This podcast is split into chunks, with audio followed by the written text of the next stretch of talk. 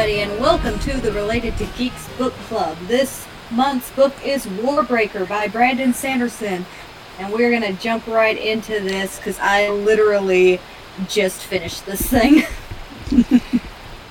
True to the tradition. I read it twice. Uh, once I read the actual text on my Kindle, and uh, then Vivian and I uh, did an audiobook, which is a kind of a new thing to me. Uh, reading an audiobook all the way through, it is a group activity. You know, it can be a group activity, unlike reading text. Um, but it was it was different. It was a lot different listening to it than it was reading it. So I have a question. When you read it, did you read the the version that you linked? That was the uh, Creative Commons version. Uh, yes. Okay. Uh, maybe so how I- much did that differ? Do you know? I don't think it differs. I, I read the, the the latest one. He has other ones, you know, earlier versions.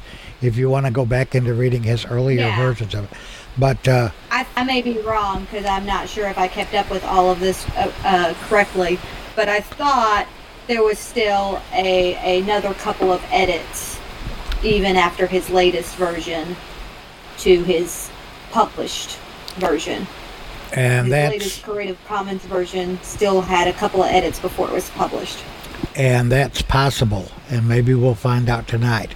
I did uh, check it out on Overdrive, um, uh, which would be the published version. Yeah. Um, I definitely noticed error errors in what I read.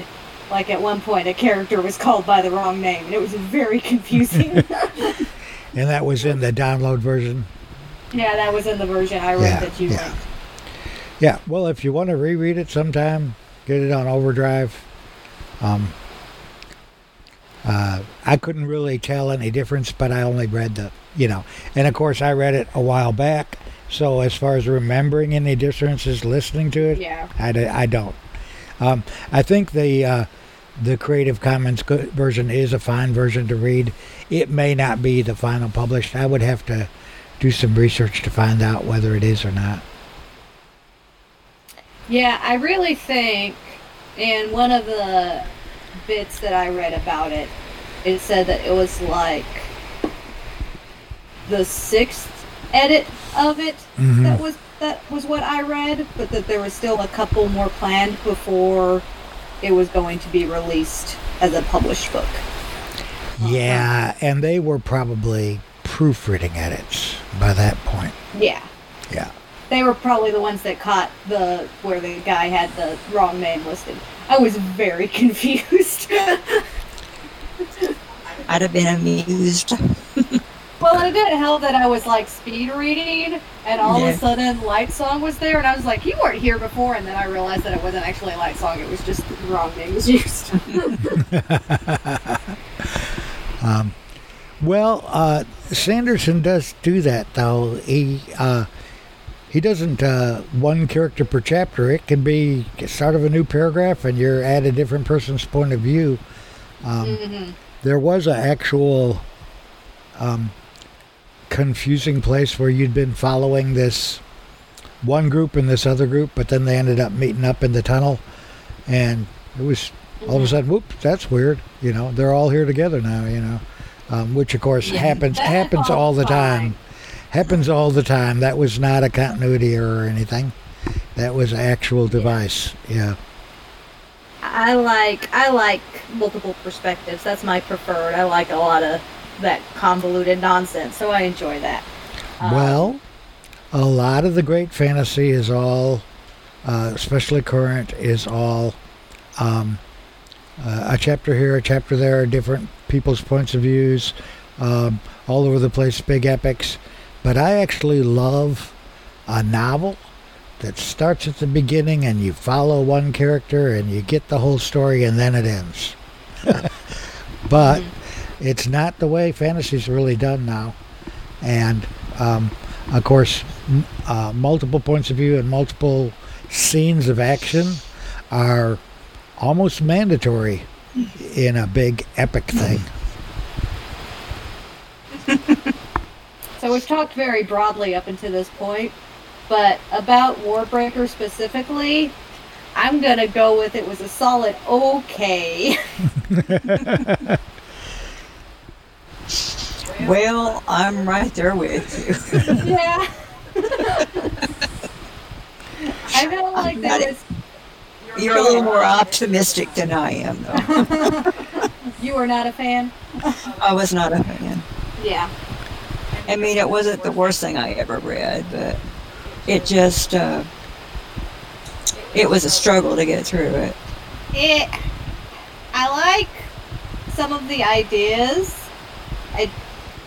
I. Don't know. Like. I think the magic system is kind of neat. I don't really understand it, but I think it's kind of neat.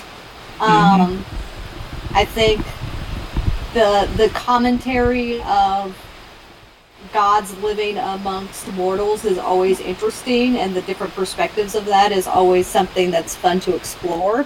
hmm My problem with this book mostly has to deal with pacing and character turns that felt very forced.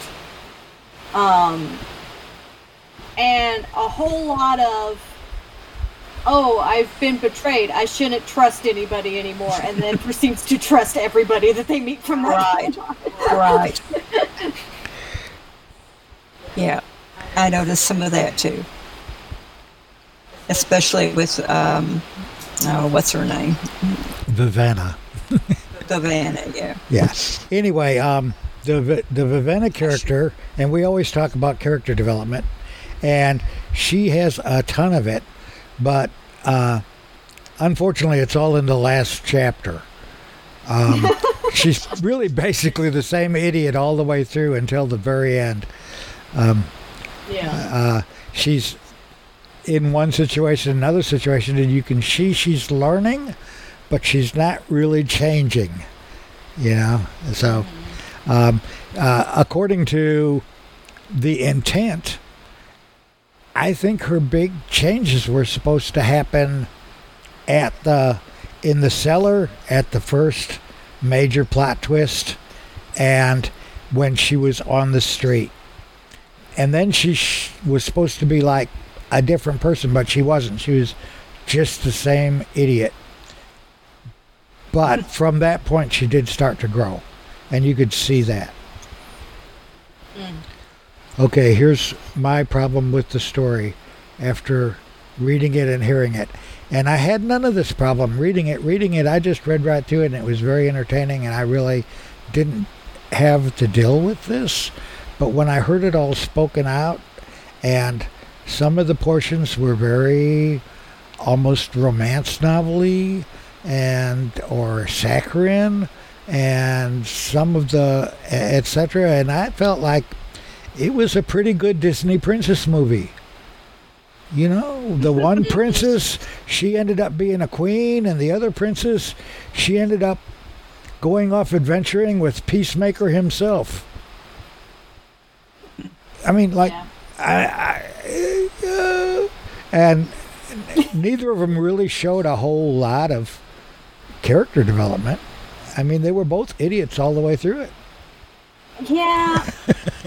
Here's my problem with the two sisters is that the the idea was oh one's a free spirit and one's meant to be a ruler and then it flips them right at the end one's the ruler and one's kind of more of the free spirit mm-hmm. but it doesn't actually like develop that properly to be really clever it's just like they're kind of the same i mean i Yes. felt like they they felt very similar. The characterization of those two characters felt very similar. That it wasn't so much that one was this way and then became the other, and that's which I think is kind of a, a lazy storytelling mechanic anyway of having the two sisters that are destined for one thing, um, and then turn out to be better in each other's roles or something like that. Um, yeah, I I also felt like there was a lot of abandoned storylines.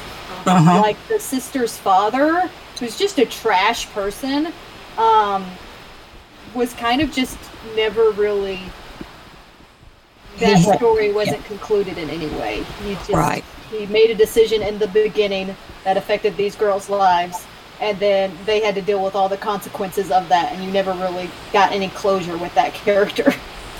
This is true.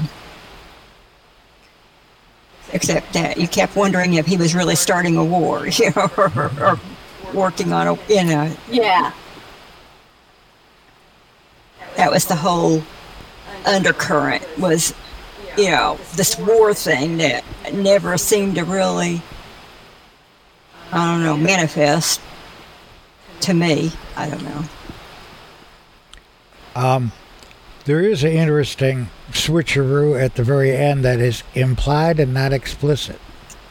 Is all along Dant is the leader. He's the leader of the mercenary gang. There's Dant and Tao Kun uh, and the girl. Uh, I wish I could remember her name. Anyway, um, Jewel, yeah, Jewel and Denth and the the fat guy Tao Ku or Tao Ka, and he was uh, Pong Yang, whatever that race is that Bluefingers was, the original race, and he was that the whole way through. And then when you get the plot twist and you find out that the war factors are the uh, Pong Yang guys, and they're working with Tao Ku, all of a sudden you it isn't Denth that was the leader of that gang. It was the Tong Fu guy. He was the leader of the gang. He was the guy working with uh, Bluefinger. They were both the same race. He trying to start that war. So that's my little character twist that was never explicit, but I believe it's true. Mm-hmm. There was always right turns and left turns. It seemed like. I mean, So, here's my thing. I haven't read a huge amount of Brandon Sanderson. I've read um, two thirds of the Mistborn trilogy. I still haven't finished it, um, and that's the only other Brandon Sanderson I've read. But based on this, and based on what I've read before, I am assuming that the more Brandon Sanderson you read, the easier it is to predict Brandon Sanderson's twists. Hmm. Because I feel like he crafts them in a very specific way to where if you learn to look for the signs, you'll see them coming. Hmm. I don't know. I have read very little of him. Yeah. I, and I don't necessarily think that that's a, a negative thing if the twists feel like they're earned. I think the problem in this is like a lot of the twists didn't really feel earned to me. Um, like I didn't really care much about the twists with Denth or Bluefingers or really any of that. Um, it just I, I think my biggest problem with this is that there there appears to be maybe a need for a little bit more connection with some of the characters. Yeah. I feel like that the stuff wasn't interwoven enough for my personal tastes, and it for a lot of the book it felt like kind of three separate narratives that really didn't have influence on each other the way that I expected them to eventually have influence on each other. Um, like I really kind of expected stuff to start coming to a head way sooner than it did, and then when stuff finally did come to a head and these characters started overlapping, oop, book's over. Yes. Yep. Yeah, and there were opportunities for that. The only character that really um, um, was seen by two of the groups was Vasher. Um, uh, but there were opportunities for Ravenna or um, her sister to see each other. They were in the same place several times. Siri or Vivenna. I mean, they could have seen each other. There could have been something happened there, or maybe it was her. Or, but instead, when she shows up, when Vivenna shows up on the roof at the very end, after it's definitely past the end of the denouement, and here the two sisters are finally getting together, and Siri's surprised to see her.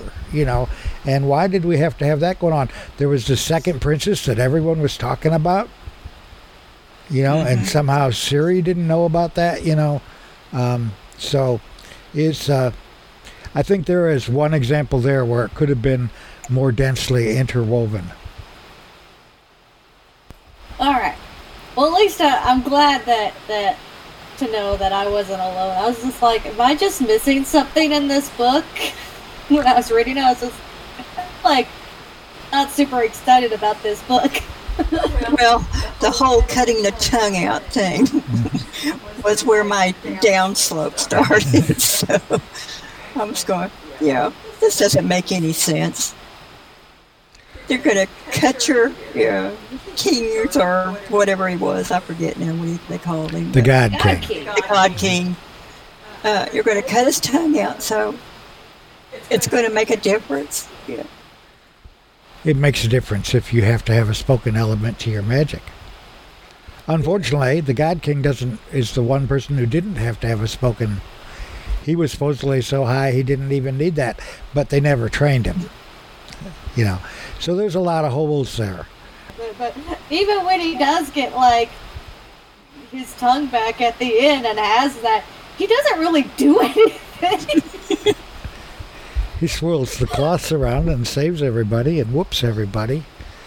Um, but yeah, it's it seemed to me like instead of Vasher and Vivenna just okay, we gave them those statue army and now we're gonna leave. Maybe Vasher, the guy who is really brilliant at all this stuff, could have helped the God King out a little, get his feet on the ground or something. Yeah, but instead they're off to get that last guy. He's got to kill. He's got to be the last of the five scholars because it's kind of like Highlander. there can be only one of the five scholars. Yeah, and So he's he's on, the good guy, and he killed all those. he killed all of them. oh well. The best. Very early on Okay. in the book, I had a theory that Vasher was the God King, um, which technically still kind of correct. Yes, still kind of correct. Yeah. Um, uh, I will give Sanderson this in this story is that the uh, Nightblood characters just wonderful, and would be great in a Disney movie. I mean, to have the night a, a Disney movie usually wouldn't have be that dark. There's a lot of dark stuff in some Disney cartoons, but uh, um, but that Nightblood's pretty dark.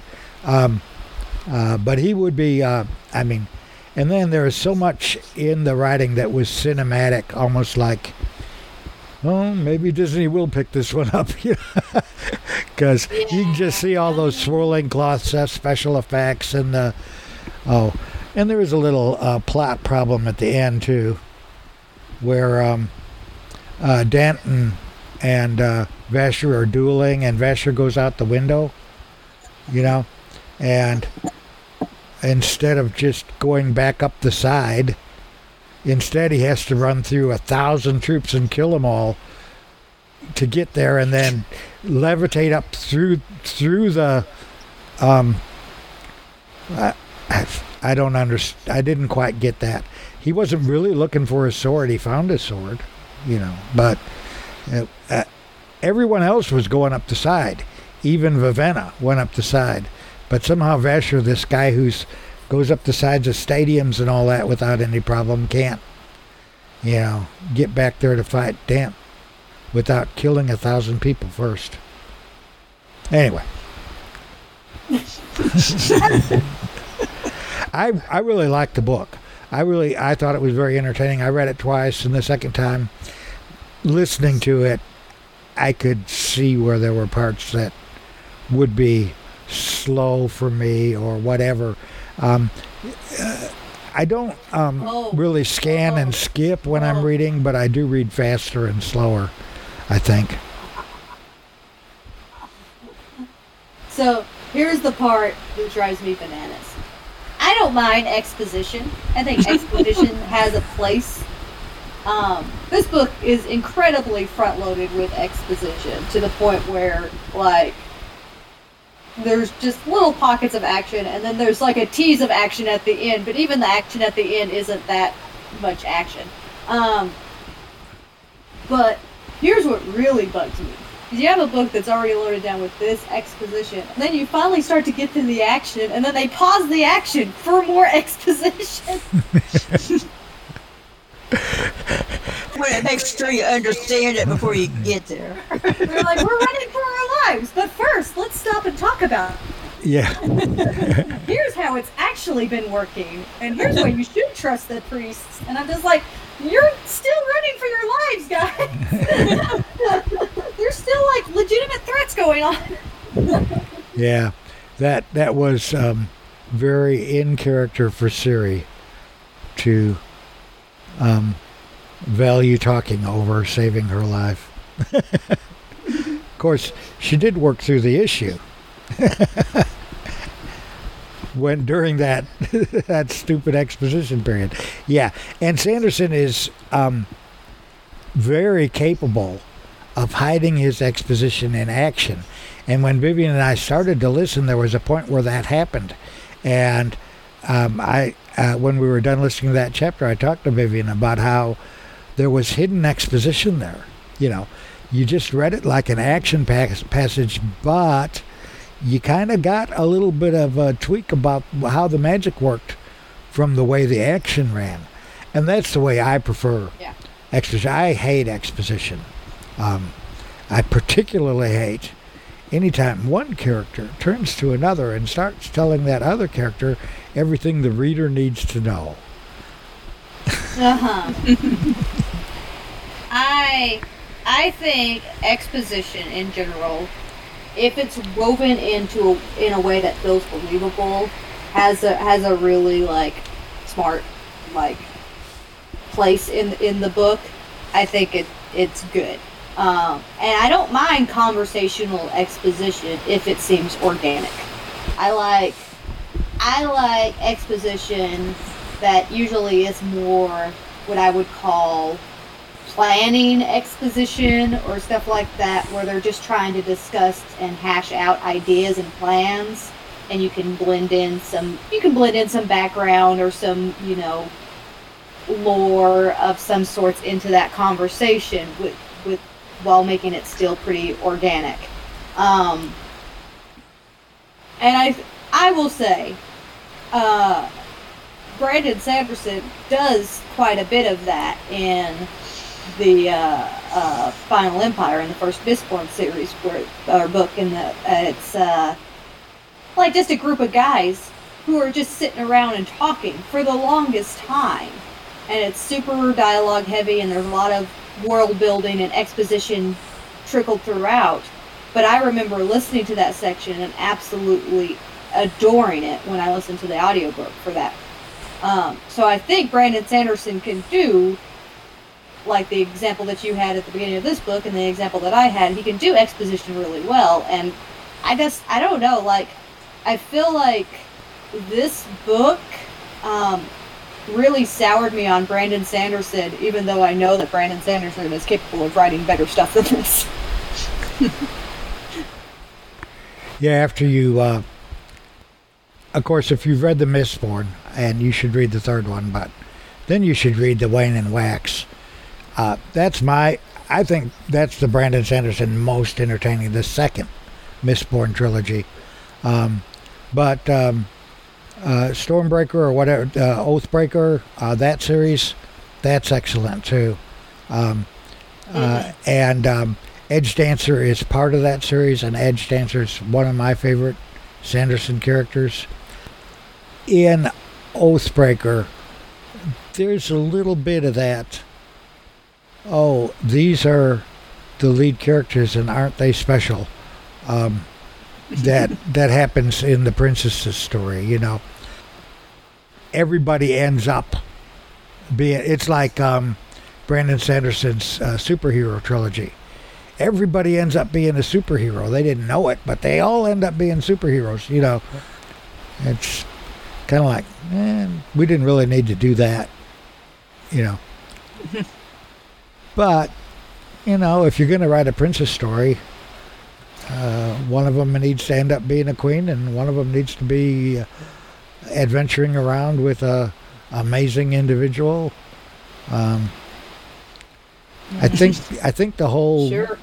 running through the whole Vasher killing all those troops trying to get back to Vivenna and Dant um, was to show us how much Vasher loved Vivenna. Um, I don't know. It's a that was a that was a plot issue for Yeah. me. I, uh, I had so much issue with the romance in this book, and there's quite a bit of romance in this book. Too But, much. like both, one is one is just straight up Beauty and the Beast.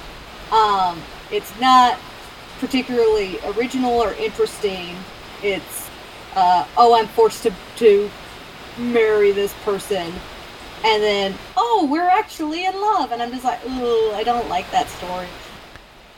But not nearly as bad as the oh i just trusted this guy and it turned out that he was using me this whole time. So now here's this other guy who's super suspicious. I'm gonna fall in love with him like immediately. I'm just like what are you doing yeah, no growth. she learned something, but no growth. Yeah. You know, there was so many twists and turns, ups and downs, um, that made no sense to me. That yeah like a lot of I hate this term, but a lot of subversion of expectations, except that none of it was earned. None of it like really felt particularly well foreshadowed or planned out in a way that I'm just like, oh, I could see how that was leading to that. Because I love, like, nine times out of ten when I'm reading or watching anything, I'm just over analyzing it to the point where I've come up with just about every outcome that I can think of. And this one surprised me a couple of times, but not in a way that I felt was particularly clever. um, the exception, the character that did show growth, the most interesting character in the story, and the character the story is really about, is Lightsong, who showed development all the way through and who did surprise you with his trick at the end. The same trick Vasher used, but somehow Vasher got to do it and not die, you know. Um, but uh, when he healed uh, the God King's tongue, he changed the outcome. And gave up his life for the second time and you got all that backstory all when they were in prison. Um, so i like Lightsong. Um, i hated Blushweaver but i knew she wasn't i mean i wasn't surprised when she wasn't the bad guy you know but uh, that was all a setup you were supposed to not like Blushweaver. You could tell that was coming. But I like Lightsong all the way through. He was uh, pretty intelligent. You know, Yeah. he had an interesting storyline. I yeah, I never once even realized that they were trying. Like she was just so obviously not the bad guy to me that I never even realized that that was something that they were trying to go for. that I was supposed to believe that she was the ultimate. I was just like, no, she's harmless. never Yeah. once. Yeah, when she uh. showed up in prison, then you knew, well, it's not her that's doing it. And then they killed her, so you were pretty sure there were people worse than her around. Yeah, she was being used. So yeah, yeah, I, I, I feel like Lightsong, Light Song's a good example of how one of the more predictable story arcs is still the most satisfying. Um, and then there's there's a debate like you know on whether or not when writing a story if it's okay to write a story that's predictable or to write a story that fans have already predicted. I think George R. R. Martin has talked about this a lot when it comes to Game of Thrones. Is that at this point they've predicted every possible ending for the book series, and now obviously you even have the context of the show and how the show ended to give you even more blatant like this is this is the direction that George R. R. Martin was intending on going, and he talks about how you don't change stuff just because it's predictable or fans have guessed it, um, if that was your intent. And I feel like the other storylines have those twisty bits or have those conclusions to the stories that weren't foreshadowed quite the same way that Lightsong's story arc was foreshadowed and kind of made sense as a cohesive story arc. Um, like, I mean, very early on, it was talking about the petitions, right? And how Mhm. he hated the petitions and how he hated, like, all of this and how it was all building to this ultimate sacrifice he made at the, like, all of that is super predictable very early on that, ah, yeah, he's totally gonna be the hero at the end of this story that sacrifices and saves somebody. Yeah. Um, but it's still probably the most satisfying story arc out of all of the characters. Yeah, and um, Sanderson managed to use the magic system um, a, in surprising ways in the action. And I, I liked that. I like the magic system a lot. I am glad of one thing.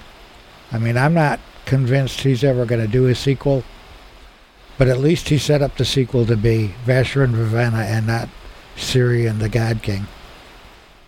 Mm-hmm. Although I do feel like it was weird that we didn't get a little bit of an epilogue for them as well. Yeah. like it was just like. Then we realized who our interesting characters were and decided to focus on them alone. Um, also, Scary, also kind of the worst. Like, totally, like, for a bit, there was just like, yeah, let's just let all of my people get attacked and run out of their hometown without trying to defend them. like a serious consideration she made. She's just like, yeah, probably a lot of them will die, but some of them will escape. Let's go with that.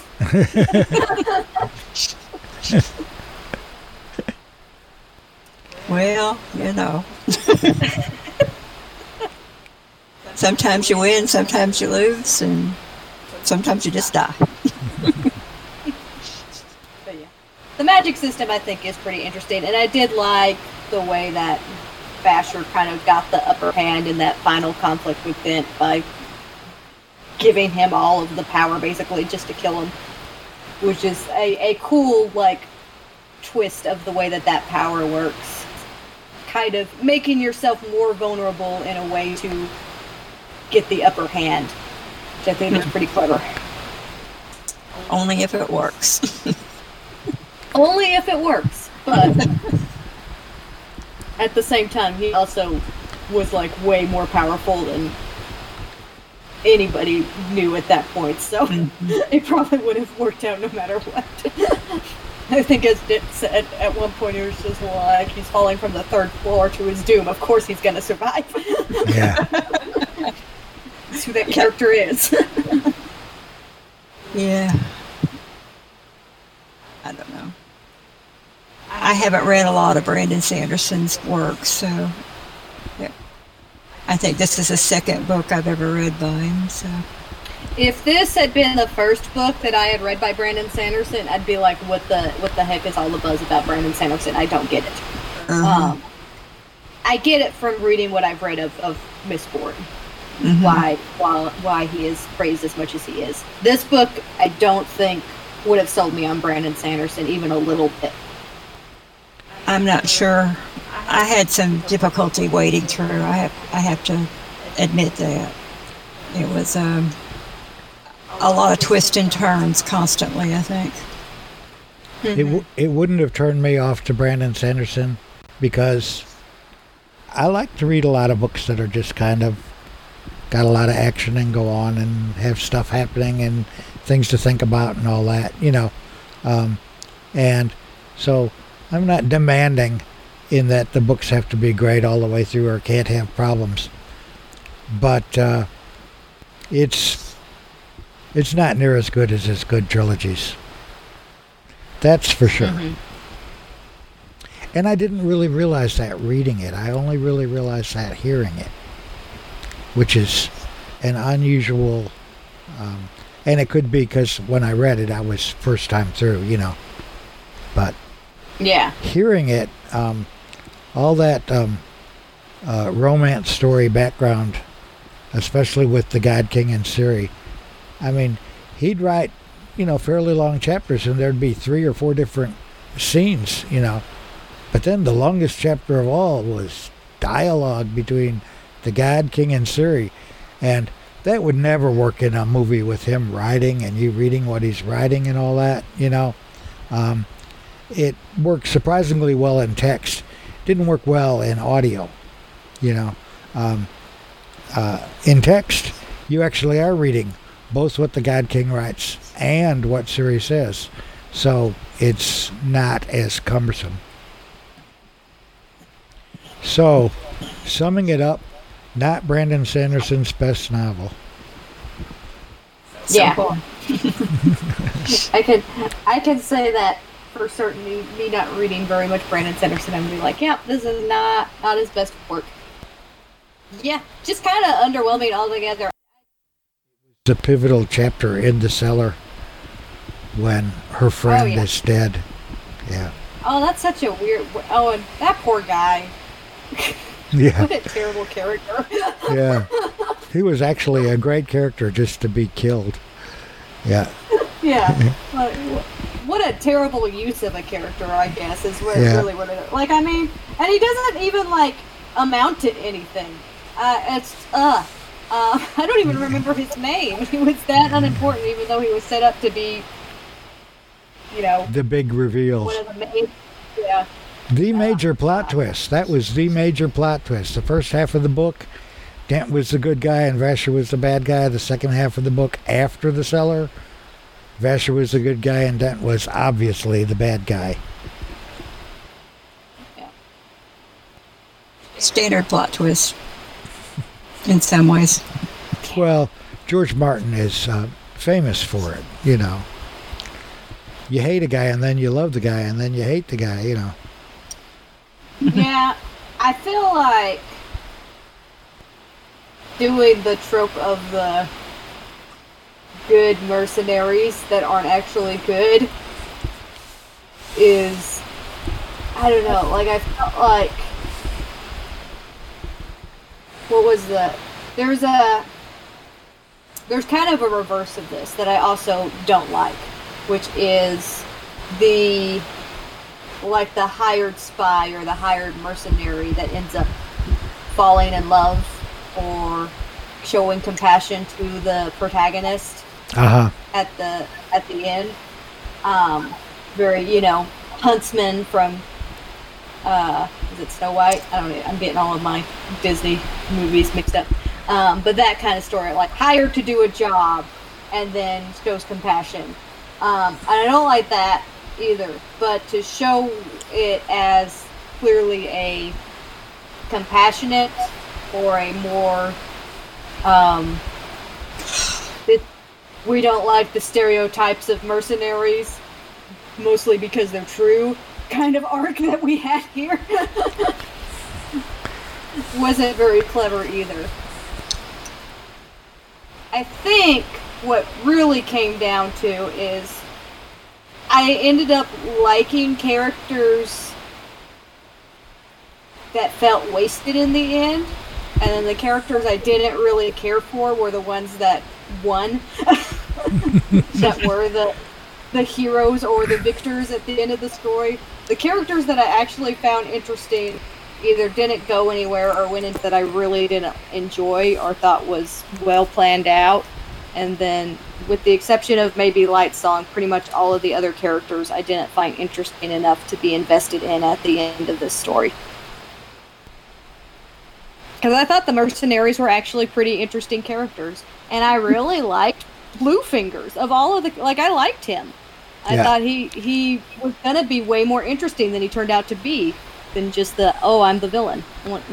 Yeah, and and as soon as you switched the lamp on any of those, they went they went from being okay to being that you flipped the switch and they were bad, but they were evil torturers and you know and sacrifice virgins and all that. You know, I mean, I, I, where's that coming from? You know.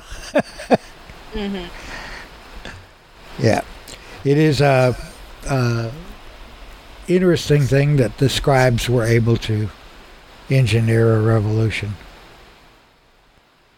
I think there's a song about that. There's a saying about it: "The pen is mightier than the sword." That's not what the Take saying that meant. with the. Uh, uh, I can't remember the sword's name. What is the sword's name? Uh, Night blood. Blood. Nightblood. Yeah. Blood Yeah. something. That's what I was thinking. Blood something. Yeah, and that uh, little sojourn where they threw Nightblood in the ocean, and then the fisherman was out doing some night fishing, and he picked up the sword, and then Nightblood ended up finding his way to Vivenna. Um, I thought that was an interesting and clever part. So, out of the story, the good characters are Nightblood and Lightsong. And the rest of the characters Yeah. are fairly uninteresting. Even the heroes, like you say. Especially the God King. Not particularly interesting. Yeah. So as I said, it gets a solid okay. uh, so are we doing Armada next?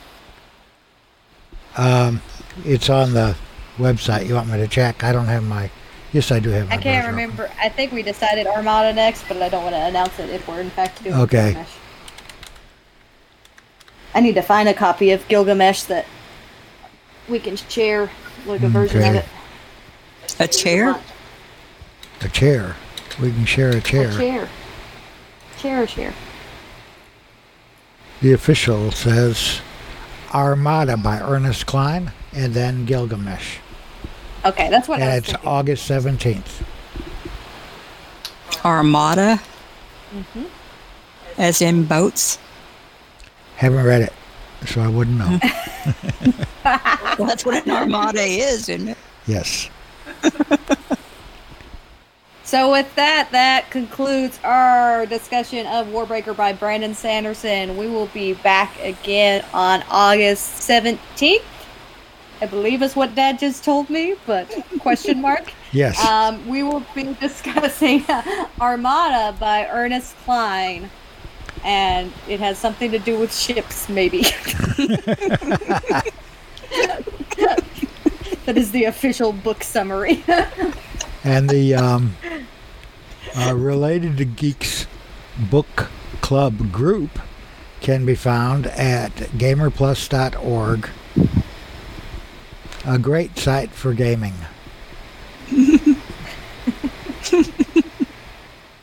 Mom, you gotta you gotta plug something now. What do you got to plug?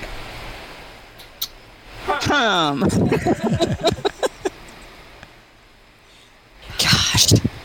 I don't know. I think I was ready to pull a plug rather than to plug. well, on that note,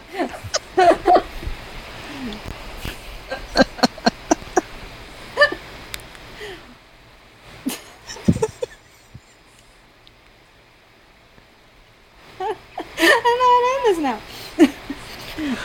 All that time we spent listening to Warbreaker, I was not editing podcasts.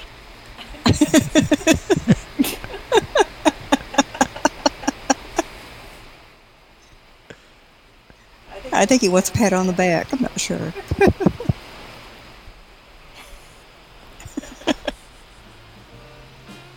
All right, thanks so much for listening. Bye. Bye.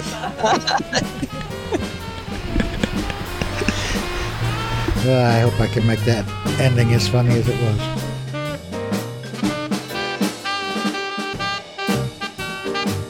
You have been listening to the Related to Geeks Book Club recorded July 20th, 2020 on the Inspired Unreality Open Game Chat held at Tinker's Tavern on Discord. For more about our geeky family, visit relatedtogeeks.com. For more information about Inspired Unreality, visit Gamer Plus, a social network for gamers at gamerplus.org. Megan, Vivian, and Larry discuss Warbreaker by Brandon Sims. Music for this show is At the Speed of Love by Paul Nunes from the Bebop Beatniks album.